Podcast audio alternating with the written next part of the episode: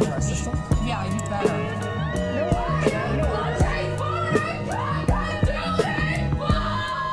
Hello, and welcome to the most recent edition of Should You Read Before You Die.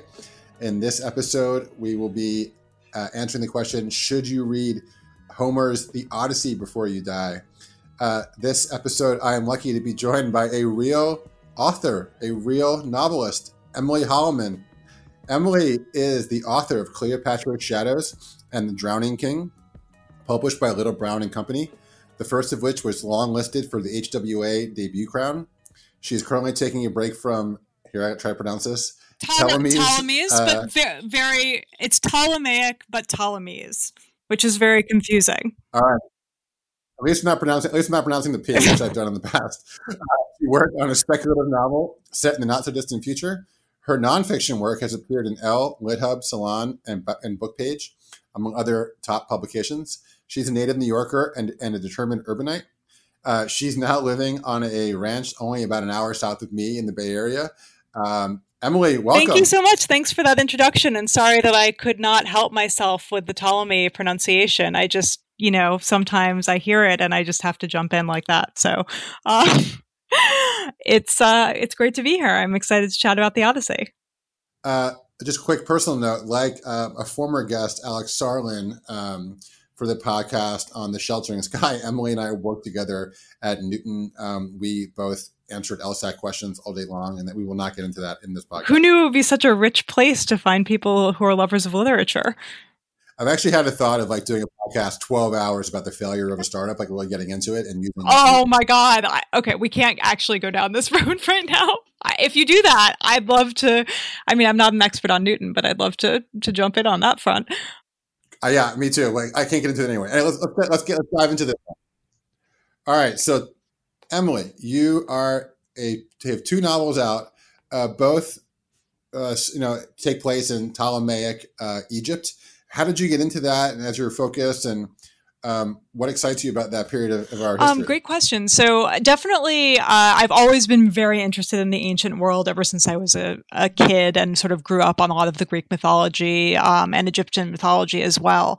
I guess what fascinates me so much specifically about the Ptolemies is uh, that it's this window into the end of the Hellenistic period, which is the end of the period where um, the sort of descendants and not literal descendants, more figurative descendants of Alexander the Great were ruling most of the world, um, and when they are sort of displaced by the Romans. So when we see Ptolemaic Egypt, which is really um, sort of Cleopatra's Egypt, it's the end of this dynasty, and it's not just the end of the Hellen of the Ptolemaic dynasty; it's the end of all of these other dynasties that were born of Alexander the Great's um, uh, conquests in the for- in in the uh, fourth century BC. That yeah, it's uh, yeah I know that that area not so well. Um, I just have a question. Then why, you know, I, I, came to you about being on this on this podcast. Why did you choose the Odyssey, which I know is, of course, classic and archaic, but from you know Greece, probably what um, would you say, eight hundred years uh, prior? Well, yeah, about about uh, seven hundred years before um, before the Ptolemies, for sure. If we're looking, if we're my books are like fifty ish BC, and this is you're right, seven seven fifty to seven twenty five BC. Um, but again, uh, so the influence of the Iliad and the Odyssey on sort of both Greek and Hellenistic. And when I say Hellenistic, it just means basically like Greek like. Like the Greeks wouldn't consider the Ptolemies to be Greek, but the Ptolemies spoke Greek among themselves in their court and would have thought of themselves as being the heirs of the Greeks. But the, but and actually that's a really that's also uh, okay i'm going to get briefly into the weeds here. The hellenic Hellenistic distinction is also perhaps more of a modern distinction where like when people study Hellenic culture, they're talking about classical Greece, which really is primarily focused in Athens in the fifth century, fifth, fourth and fifth century BC. Whereas if they talk about Hellenistic, they're talking about after Alexander the Great of Macedonia conquers most of, um, you know, sort of the Near East and the Mediterranean, both in North Africa and Europe. Um, so I just I, I, put everyone I lump them with like Pericles and then hope it was like within 50 years of that. I mean, I think that's what most people do if they even get to the point of Pericles. Um, but uh, point being, the Iliad and the Odyssey were hugely influential texts. They were written about both in sort of cl- like classical Greece, and then also they were studied at length by uh, in the Library of Alexandria. Alexandria was the capital of the Ptolemaic Empire, and uh, you can't read anything from histories that were written at the time to um, sort of the classic uh, Greek tragedies to the various um, you know, to the Aeneid, to anything in that period that isn't deeply, deeply influenced by the Iliad and the Odyssey. And it was still the sort of ba- like um, backbone of education. Any educated person uh, growing up in either the Hellenistic world or the Greco or the Roman world, as it was becoming at the time, um, would have known these stories uh, like backwards, forwards, and upside down. Um, and since I'm somebody who's so influenced by stories, when I was writing Cleopatra's Shadows and The Drowning King, I did a deep dive into all the literature that my characters would have been exposed to, um, which meant going back and reading the Iliad and the Odyssey and a bunch of the sort of classic um, Greek tragedies, which they would have considered to be um, the height of literature uh, at the time, even though it was so much earlier. Some of it was so much earlier. I don't put you on the spot, but when around did the Library of Alexandria burn? And was it was it an accident? Um, that is a great question. It's not actually fully known. Some people believe that the Library of Alexandria was actually burned um, by uh, Ju- like Julius Caesar um accidentally probably accidentally when he was fighting uh there's this is sort of at uh, 48 BC, I want to say, um, when he was fighting against, uh, on the side of Cleopatra against her younger brother Ptolemy. There was a very brief sort of, to call it a war would be an overstatement, more like a series of small, of skirmishes and battles, um, over who was going to, um, have control of, uh, uh of, Alexandria after there was sort of a falling out between um, Cleopatra and her younger brother Ptolemy. Um, yeah. But that's also not, it's not totally clear if that's when it burned. That's when some people say it burned, and then some people say it was burned some, uh, some, some years later. So it's not fully clear when, and there was seemed to be some amount of burning at that time. Um, but then in later years, it's unclear when they actually lost most of the um most of the most of the collection. Um anyway sorry go on. It's one of the great tragedies of you know of like literary and world history no? I, I don't know much about it but it seems absolutely. The library of alexandria was like capital the library in the ancient world and the fact that we lost all of the collections that are there i mean it's impossible to overstate how much was lost when they lost uh, when we when when the library was burned. Um so yeah it's and it's also strangely, you know, because the library was burned and then also declined. So it's unclear after the burning because Alexandria's prestige declined and it lost funding after the Ptolemaic the Ptolemaic Empire, Egypt became part of the Roman Empire. Um, whatever was not burned was then subsequently much of it was subsequently lost, but they had the originals of almost everything and there just could be so much wealth of knowledge and wealth of knowledge not from such a roman perspective which is interesting to me because writing about cleopatra um, you everything you learn about cleopatra is from the roman perspective because we have all this this wealth of information on the romans of that period. We have all these letters. We have all the we have so much written down and there's pretty much nothing written down in cleopatra's hand that was written by cleopatra or any of her um, compatriots in Egypt. So it would be, and then the, Strabo wrote these great geography, the, these great histories that were lost. Anyway, yeah, there would be so much that we could learn, we could know if the Alexandria Library hadn't hadn't been burnt and then lost the whole collections. All right, let's take a step back and see how we both came to this book. You know, in, in, in my experience, I was assigned uh, the Iliad and the Odyssey in eighth grade at public school. And looking back, I was like way, way too young. I mean, my son's a seventh grader now. He wouldn't give a shit about this next year. I certainly didn't give a shit about it when I was in eighth grade. It's almost like we had like DARE, like drug abuse resistance education when I was in fifth grade, and I was too young, right? I, I wasn't thinking about doing drugs in fifth grade. It's kind of the same way. So maybe, you know, I don't want to make this podcast about, you know, uh, uh, pedagogy, but I think it kind of ruined it for me because it was kind of rammed down my throat in eighth grade. I just memorized it, got a B plus in the test, and move on. But then I picked it. I also want to talk about, I know why you want to talk, why you picked the Emily Wilson translation, which is freaking amazing. Um, so, how did you come to this book? Uh, you know, later on, was it during uh, novel research, and why did you pick this one? Um, great question. So first of all, I, I I also read this when I was definitely too young to read it, but I was also like a very obnoxious, precocious child who like wanted to read things that I was not ready to read. So I like would have I was very into all of this, like reading the Odyssey when I was like I remember this is super geeky when the Fagel I hadn't read the Odyssey when the Fagles translation came out, which is the last like really famous sort of huge translation came out in 96 um, but I was excited about it, which is I was 10.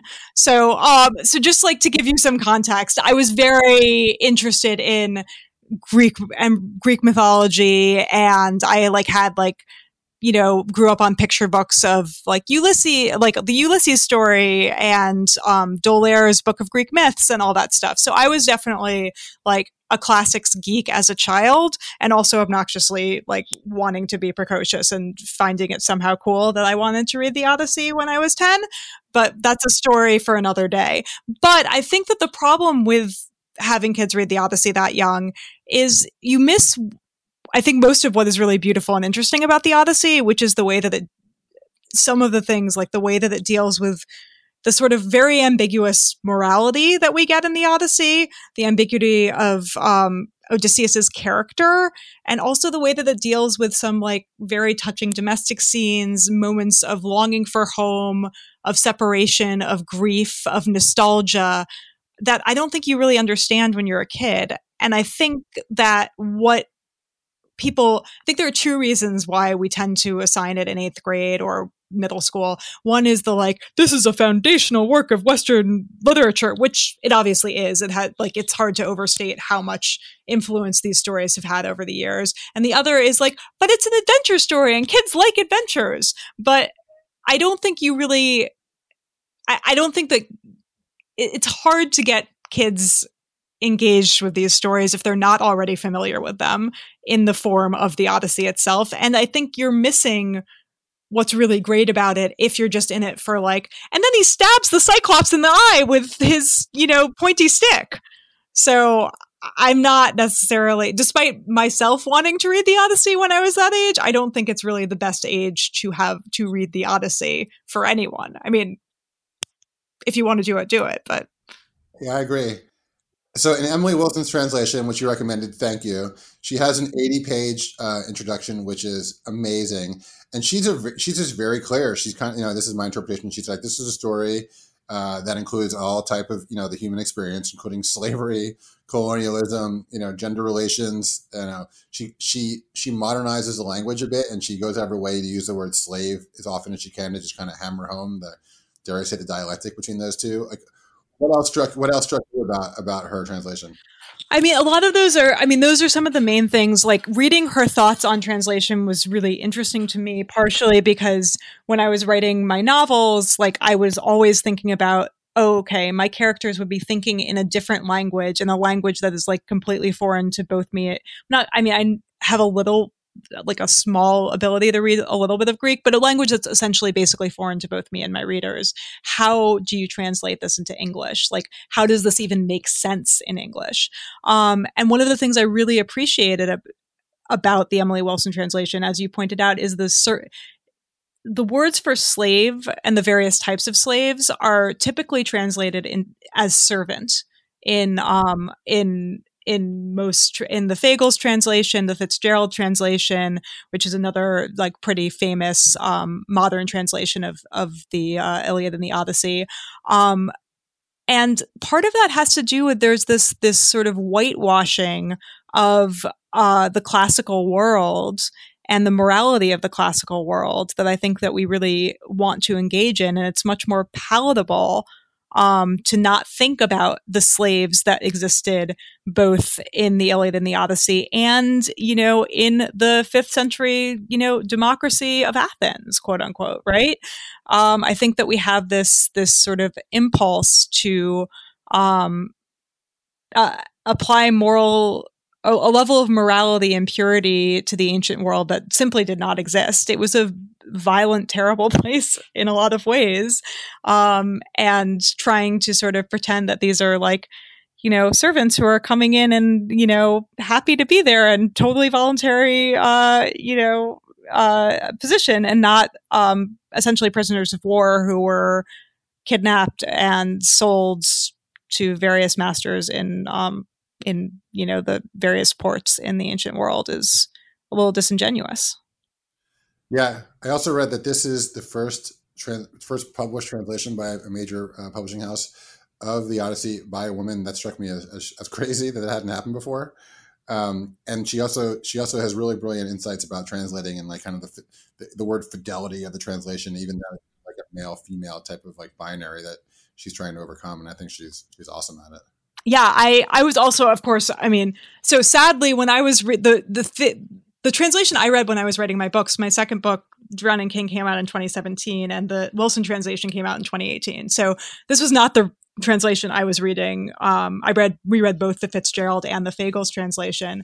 Um, but uh, so this is not the book that I was reading when I was thinking about my characters for those bo- for uh, my novels. But um, I just yeah, it's insane that there's never been a, a female a woman published trans a female a, a translation published by a woman before, and I think that there is definitely a much um, and just the way that she thinks about translating. And I think this also reflects sort of a more contemporary um, view of translation as no longer trying to replicate the original in a new language and accepting that that is inherently false and and somewhat um, disingenuous, right?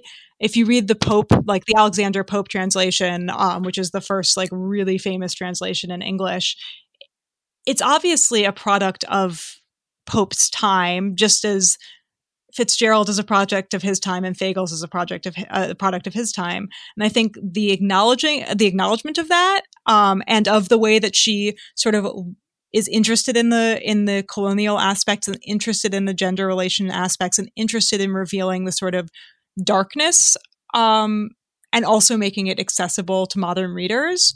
Um, I think I really appreciate that how upfront she is about that.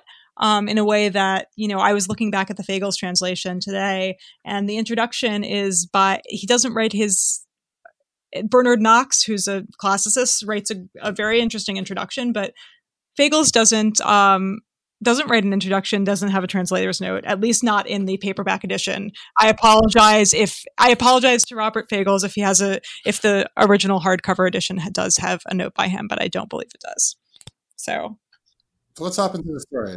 Want to hop into the book? Yes. So I didn't have a chance to reread the Iliad from eighth grade. Okay. Um, the Iliad features right the, the Trojan War, with, Mhm. and this is kind of and the Odyssey is kind of like the the aftermath. Which real quick, do we do we even know if the Trojan has there been any more? Did the Trojan War really happen? Is that a thing? Great. I, I mean, who we don't know. Um, there may have been some kind of. There was probably some kind of war in a place that maybe approximates where we think that Troy was. Um, but whether or not the Trojan War happened in, uh, you know, any way um, that actually um, reflects the stories here, probably not, right? Um, I mean, there might have been maybe it's based on something, but if it is based on something, I think it's thought to be about 300 years before um, Homer was writing. Uh, in the sort of date, it's been quote unquote dated to the 1100s BCE, and um, Homer him. Eh, but uh, I think what is most interesting about thinking about this question is that ancient readers 100% believed that this was like an actual event and would have read Homer as something, not that it was pure fact, but that it was generally, um, roughly what happened. And if you read sort of various histories, and if you sort of sort of think about the history of like, uh, if you think about historiography, um, you know, the way that if you read Herodotus or Thucydides or later Roman historians, um, not that it reads exactly like the Iliad and the Odyssey, it does not, but there's still like you have people making these really long speeches um, that definitely are not verbatim because nobody who was there, maybe Thucydides did try to speak to people who were actually at the events when possible, but the idea of what sort of a history even looks like is so different than what we would think of now, right? Now you would not, if you're writing a history, you would not just like make up a speech that you think, yeah, this is kind of probably what they said. Um, that's not how we think of history, but this would be something that when people were reading it, they absolutely would have believed that the Trojan War happened. Um, yeah, so it's it's it's pretty cool. So the but, war is uh, over, and Odysseus is kind of like making his way back home Want to mm-hmm. pick up there from there? Yeah. yeah. Yeah. So basically, sorry, I kind of lost the train. So yeah, so the Iliad is the war, the end of the war, really.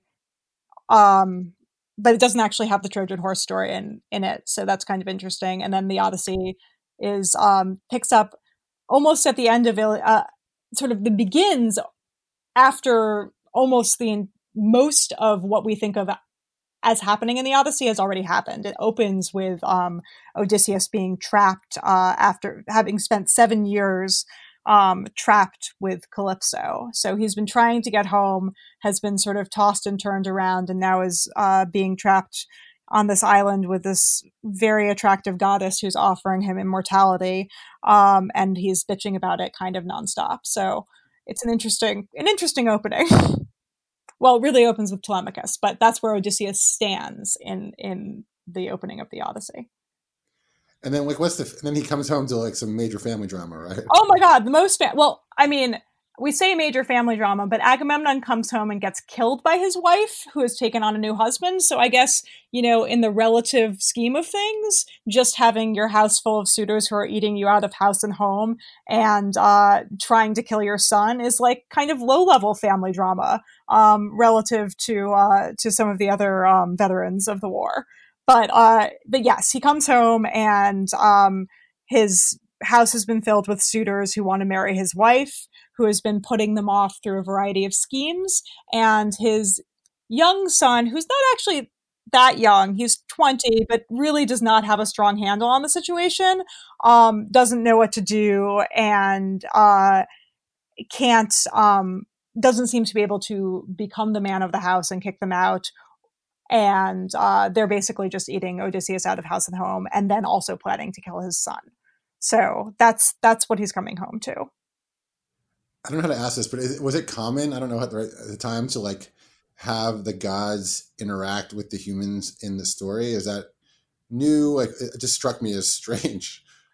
Um, that's a great question. Uh, so, like, so kind of like if you think about, um, I mean, there's not a lot of other, like, certainly there's no other Greek literature that really survives from the time, but certainly in subsequent tales, subsequent stories um, in in classical Greek works, they absolutely have the gods um, come and interact with human beings. And if you think about the Bible, which is you know the Old Testament is uh, written, I'm always going to forget. It's uh, written at various various times, but between 1200 and like 200 BC.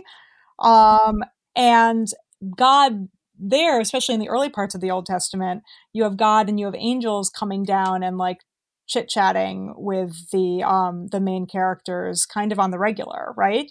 So this idea of of the gods being um, very involved in human lives, especially human lives of a long time ago, and I think it's important to remember that for certainly for even when the Iliad and the Odyssey were first written down, um, it was still about an earlier time, um, and an earlier time when things were kind of different. Do you know what I mean? So the like people didn't necessarily think, and certainly not by the time we're talking about classical Greece, that the gods were going to come intervene in their own daily lives. But um, but the idea of there was this past time, this golden age, when the gods and the goddesses did intervene in people's daily lives, um, is is a sort of common thread in a lot of ancient um, literature and a lot of sort of beliefs, right? And again, if we if you do read the Bible and think about it from like a you know a, a critical perspective and thinking about people today who believe in the Bible don't believe that God is necessarily going to, or that, you know, an angel is going to necessarily walk through their door. But this feeling that things were different in the past and perhaps that people were closer to the gods in the past is a pretty common, um, common way of thinking. And that we, the, I know that. That's, yeah, that's, that's a good point. It's almost like, didn't like Shakespeare I could be totally wrong. It's a really bad analogy, but didn't Shakespeare people when they read Shakespeare think that's how people spoke and wrote when Shakespeare was writing and speaking. But it's not true. Didn't he kind of like reach back 100 years or even kind of like embellish the language to present a type of writing and a type of sound that was not even the case during his time? I think that's true. I, I don't know. I think that's true as well. And that's also, I mean, the Iliad and the Odyssey were again also like very much, which I think is what you're segueing into, this like heightens language and this language that recalls sort of a greatness and a grandeur that's been lost and one of the things that I actually really find fascinating that appears a little bit more in the Iliad is even in the Iliad, the heroes there that we think like Agamemnon and Achilles and all these sort of like, you know, um, like sort of badass warriors, they still talk about the past like it was a greater time, right? Like the real great time was the time of Hercules. So even in this like sort of er text of like the oldest, you know, sort of granddaddy of Western literature, you still have this longing for a time that was better than the idealized time that was earlier than the time it was actually written, which I find sort of fascinating what that says about humans and nostalgia and this belief in some like earlier golden age, no matter how golden the age we're in might be. I was going to make a "Make America Great" "Make America Great Again" joke, but I, I cannot. It's not funny. Yeah, I mean, uh, yeah, yeah. what are your What are your thoughts on the story structure? You know, after he returns to this type of like domestic drama. So one of the things that I love, I mean, that I find really interesting as a writer about reading the Odyssey, especially in comparison if we're talking about the Odyssey versus the Iliad, the Iliad sort of starts at the beginning. It's like, let me tell you about Achilles' rage, and then we get the whole story about how like which is really a lot of it is about like a slave girl having to be returned and then Ag- Agamemnon taking Achilles' slave girl. And like that's kind of the crux of like the interpersonal drama there, which is a story for another day. But basically, from that moment, it proceeds pretty um, linearly, right? So the way that we normally would think about story and story structure. Whereas the Odyssey, um, I mean, first of all, it begins with the four, the first four books of the Odyssey are all about Telemachus going on his own little journey to find out, Telemachus being Odysseus's son, going on his own little journey to discover what happened to his dad. Um, and so that sort of sets up, and the re- and the sort of like narrative reason for that is to set up um, Josh, what you were talking about earlier, which is the like shit domestic scene that um, Odysseus is coming back to, where all of these suitors are eating him out of house and home and disrespecting his home and sleeping with his slave girls, God forbid, and all of these things. I mean, um, so uh, so starting there, which is also a very sort of like it's not a typical epic story at all. There's no fighting. There's no I mean, there's no real fighting in the in the first book, four books. Um, using that as the backdrop is really interesting. It sort of sets this domestic tone and also sets up the drama for the end of the book where Odysseus does return in disguise um, and tests a bunch of people for whether or not they recognize him and whether they're going to be on his side and then goes in and like brutally murders everyone. Um, but what is also interesting to me in the structural structurally is that so much of the really famous stories that we um, that we know from the Iliad, I mean not from the Iliad, from the Odyssey, uh, are told to us uh, by Odysseus himself as he's like hanging out with the Phaeacians, who are one of the the the place that he ends up after uh, after he's on Calypso's island. So we get all of this like first person accounting um, of of the various dangers that he's gone through, which is particularly interesting from the perspective of Odysseus as a character because Odysseus is defined by his ability to lie, right? So um, we're getting all of these very sort of crazy stories from Odysseus from his perspective and presumably with his sort of slant to them. Um, and those become the like many of the stories that we remember. And I think it's just really interesting to have so much of it told from the perspective of what can only be really thought of as a somewhat unreliable narrator um, given the fact that like every time he opens his mouth he's like they're like odysseus lord of lies um, says xyz um, so that is i think one of the things that from a storytelling perspective is really fascinating about the odyssey so is Odysseus in your mind a hero or an anti-hero or is kind of this like the tension the genius of the story? I mean, I think I think that the tension is the genius of the story. There are moments in which I think he is very, very sympathetic. I think the moments when I mean he goes down to the world of the dead and when he actually like sort of sees his mother who was alive when he left Troy and has this and tries to hold her ghost and cannot hold her that is like a very human very real moment. I think the fact that his love for penelope despite his dalliances with various goddesses that don't sound honestly that terrible um, despite his complaining about suffering all the time i'm like yeah you spent seven years on an island being sort of fed by the immortals. That's not it doesn't sound so bad. Um but uh those his love of his home and his love of his home despite its imperfections and despite the fact that Penelope is not an immortal goddess who is offering him immortality, which is what Calypso offers him at the beginning.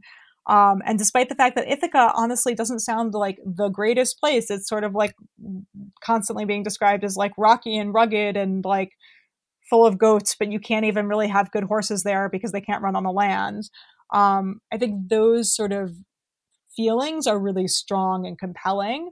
And I think the fact that he is like a man who lives by his wits is exciting and interesting, especially in comparison with Achilles just being an amazing fighter in the Iliad. Um, I think, especially for you know geeky intellectuals like myself, I'm very compelled by this. You know, someone who uh, uses his words to manipulate and and um, get his way.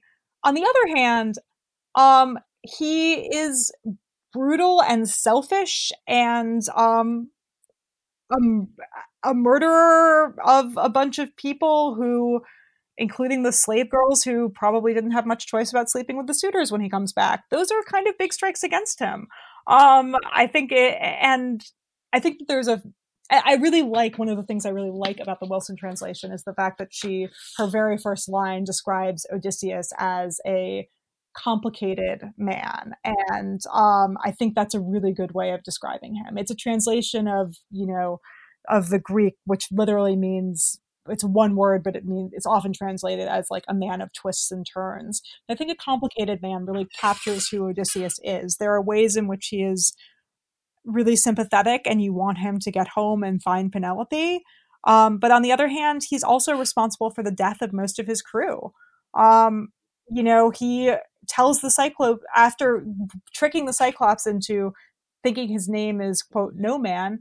When they're leaving, he's like, "Just kidding, it's me, Odysseus." Mic drop, which is essentially what gets, which which then causes Poseidon, who's the Cyclops' dad, to like throw them a whole nother level of trouble and all of his crewmen die. He is the only one who survives. And that's not a very sort of heroic notion, right? If you're the sole survivor and you're supposed to be the leader of men, um, you know, I mean, maybe maybe our president would think of that as as being heroic, but I don't think most other people would. But I mean, as readers and like as as, as uh, you know, uh, consumers of culture, we want that. We don't want like uh, you know Superman being all good all the time, right? Like the no. The like Don Draper, right? I don't know if you watch Mad Men, but yes. you know, by watching him for 700 whatever hours it is like we know him quite well you know warts and all and that makes his character you know all the more rich. Absolutely. I think what makes uh, this this story stay with us is the fact that odysseus makes all of these mistakes the fact that he's very smart but also makes some really dumb decisions the fact that he is not by, by any stretch of the imagination perfect. Um, I think that's what makes him a really compelling character to uh, to to follow through these stories. Um, what are your thoughts on the depiction of women in the story, and how was that kind of like pulled out or or or altered uh, by Emily Wilson, or how was it shown in a different light? Like, um, I think that one of the things that Emily Wilson does really interestingly is really um, she doesn't i mean she talks about this in the introduction as well is sort of like how enigmatic penelope is and how her motivations are are very unclear um, at, at, in various moments like it's not clear when exactly um, she recognizes Odysseus, uh, because Odysseus, of course, returns and um, and hides hides his identity uh, on the advice of Athena and also of um, Agamemnon, who was murdered by his wife upon returning. And so he's disguised his identity and he tells his son who he is, and he tells the old slave woman who raised him, well, she realizes who he is, but he keeps his identity hidden from Penelope. And there are all these moments of, as a reader, you wonder does Penelope recognize Odysseus here? Does she recognize him earlier than she lets on? Um, because, for instance, why at this moment does she? Because when Odysseus comes home, he comes home in disguised as a beggar. Um, and he comes back to this, he comes to the, you know, the house of Penelope filled with the suitors and asks for food, which they're supposed to give him because of, you know, norms of hospitality. Um, and at this moment, it's also the moment when Penelope decides, okay, I'm gonna the the the jig is up. I'm gonna pick a suitor to marry, and I'm going to put them through this test that I, only my husband could accomplish, where I'm going to have them draw his longbow and shoot an arrow through these 12 axes. Um, and why she decides to do it there, what what exact what puts that idea in her mind is unclear and why it's exact i mean obviously from a story perspective it makes sense but from a character perspective why does she do it is there some part of her that recognizes odysseus and there are a few lines that also suggest that perhaps she does recognize him earlier than she actually lets on. Um, and I think Wilson really uh, doesn't tilt her hand either way. I think she's very careful to leave that a bit mysterious. Um, and one of the other interesting things about the Odyssey is, is at some earlier point, um, people used to I mean, the Odyssey is was sort of the like redheaded stepchild of the Iliad in a lot of ways, especially in the classical world, because it wasn't about war; it was about more domestic issues, which is, of course, not as important as war. Um, and uh, and there were, you know, it was called the sort of the poem of Homer's old age. Like he was kind of off his game, and he wrote this other poem that's not as important because it's not about war. Um, and there was also a theory later, I think in the 19th century, that it was actually written by a woman because there was so much interest in all these womanly things and like domestic issues, and there were also so many um, female characters, so many more prominent female characters. While there are a few female characters in the Iliad, they speak. It's rare that they have conversations um, that are longer than a few lines. We don't hear very much from them.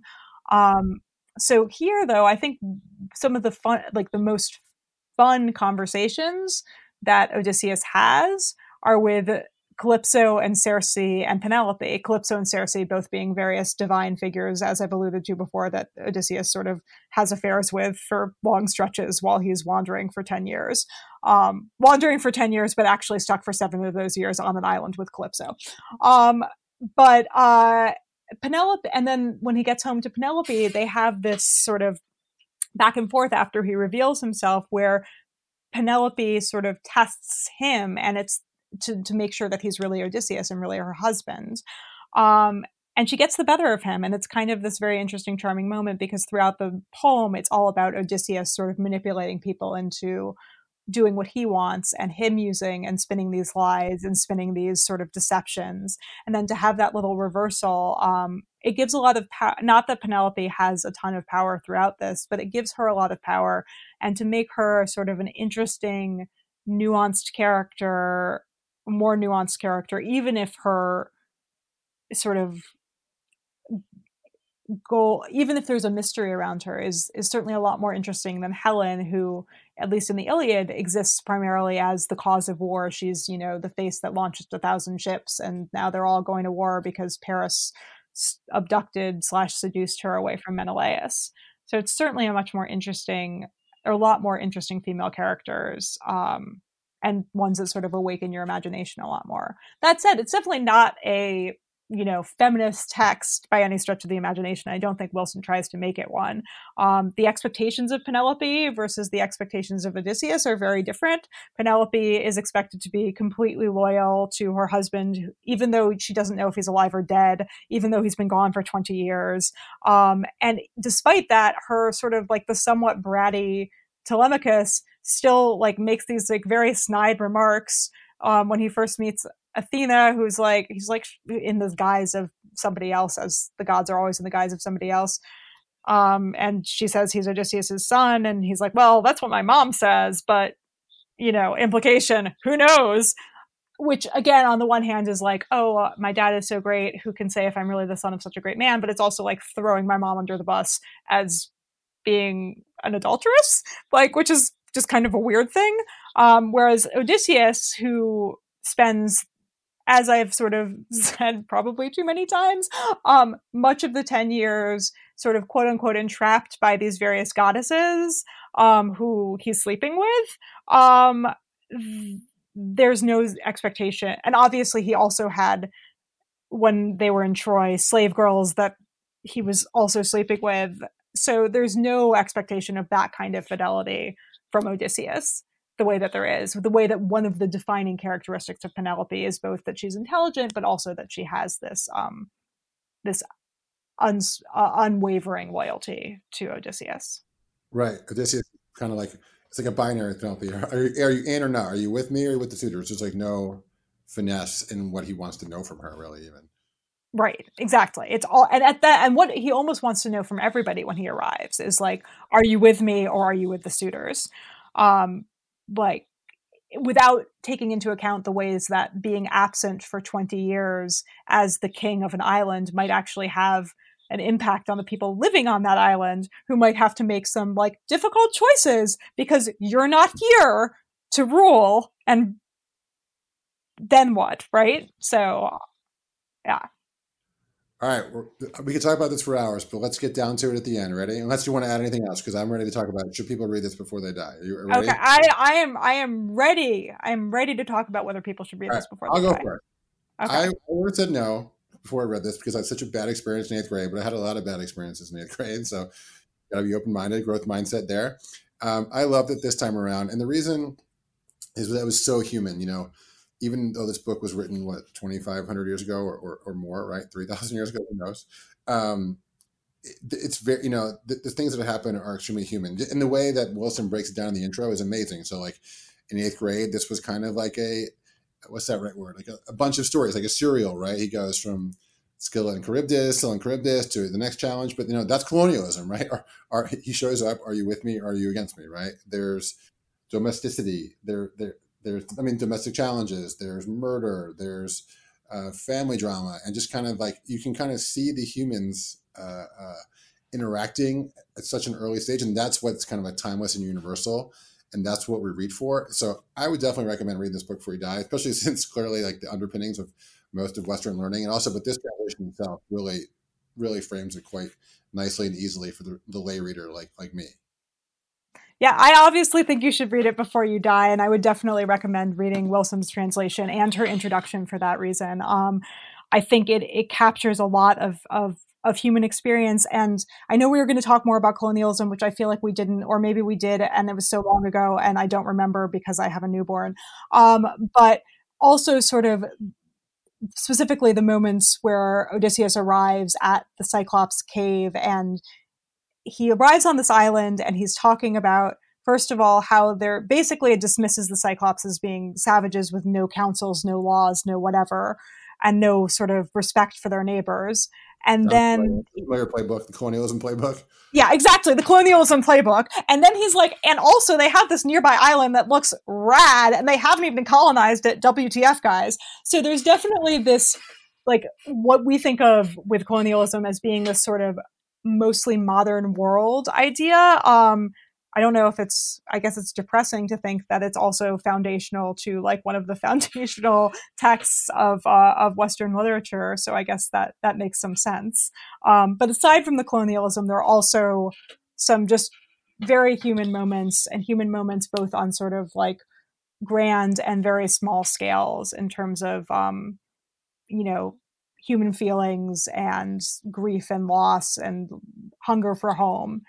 And there's also a lot of uh, you know exciting um, slaying of of various beasties and people get eaten a lot. So can't miss that. Anything else you want to add about about the odyssey for the for the for the, for the person debating whether or not he or she should um, pick it um, up? I mean, what I will say, I mean, it's also really, and I, I think the Wilson translation does this well. It's really beautiful poetry, but it's also a easy. The reading is not as challenging as you think it's going to be. Um, it's not. It's not super dense, nor is the original. It's easy to read, and it's fun to read. I think a lot of it in a way that I don't think most people will remember partially because of the translation and partially because you're no longer a an eighth grader being forced to read this book for God knows what reason. So I guess that'll be my last my last little little plug for it. Emily Holleman, thank you so much for, for joining us. She is the author of Cleopatra's Shadows and The Drowning King at work at her third project or novel. Can I say novel? You can say novel. It is a novel, yes. Great. Uh, you can get uh, the first two books uh, at bookshop.org or your favorite local bookseller. Emily, thank you so much for coming on. Thank you so much for having me, Josh. This was really fun.